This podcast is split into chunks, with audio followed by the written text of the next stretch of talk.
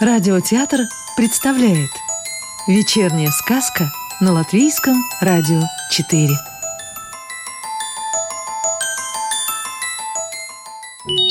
А сегодня слушаем сказки Иманта Зедуниса В переводе Юрия Коваля. Сказка о жадине. У меня под ногтем жадина объявился. Сидит и грязь собирает эту ну, ногтевую черноту. Я то рыбу ловил, червей копал, под ногти земля забилась, а он ее всю себе забрал. А ведь это ж не его земля, эта земля принадлежит клубнике. Мы поссорились, я схватил пилку для ногтей и вычистил ногти. Жадина зарал, как будто его режут. Ты мою собаку задавил, я в суд подам Да какая у него собака? Думаете, Ньюфаундленд?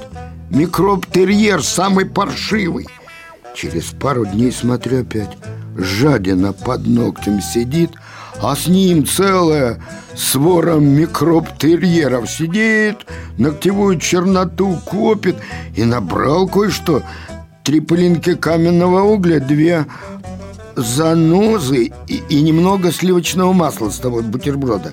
Слепил все это вместе.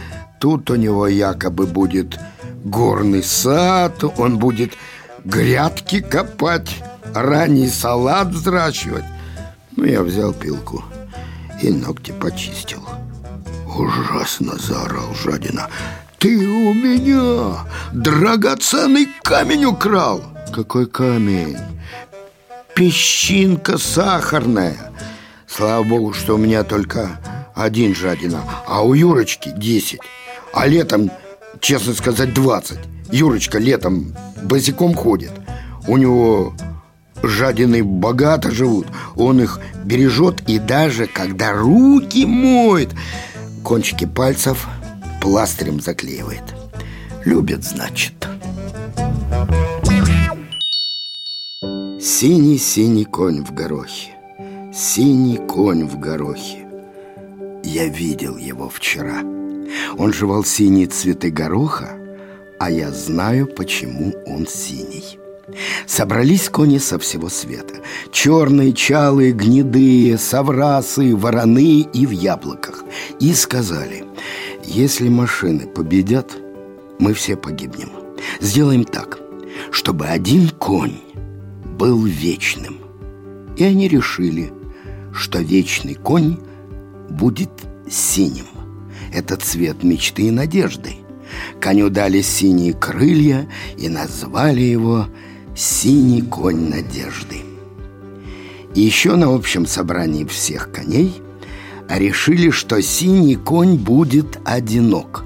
Ведь сильнее всех печалится и мечтает, надеется и ждет одинокий – так пусть у него не будет ни друга, ни подруги, ни синих же ребят. И тут загрустил синий конь, но ему сказали, что грусть тоже синяя и очень подходит ему. «Ты конь мечты», — сказали ему. «Ты можешь есть и пить то же самое, что и мы, но тогда ты погибнешь, потеряешь свой цвет. Ты конь мечты, ты должен давать цвет незабудкам. Синие цветы – твой хлеб. А захочешь пить – отыщи за синей горой. В синем бару три синие ольхи. Там синий родник. Там три синие молнии синими саблями гонят зайца. Там три синих облака в синей бочке заснули. Там... Впрочем, сам разберешься. А жить ты должен в синей дали. Ведь люди надеются, смотрят вдаль. Вдаль моря синего, вдаль неба далекого Вдаль леса далекого синего. Только в сумерки, только синим утром Только в вечернем тумане Можешь подойти к людям так решило общее собрание всех коней. Так оно и есть на самом деле. Увидеть синего коня очень трудно. Но ранней весной, когда прилетают дрозды и в лесу зацветают подснежники, смотрите, нет ли там следов синего коня. А летом идите тихо по полю.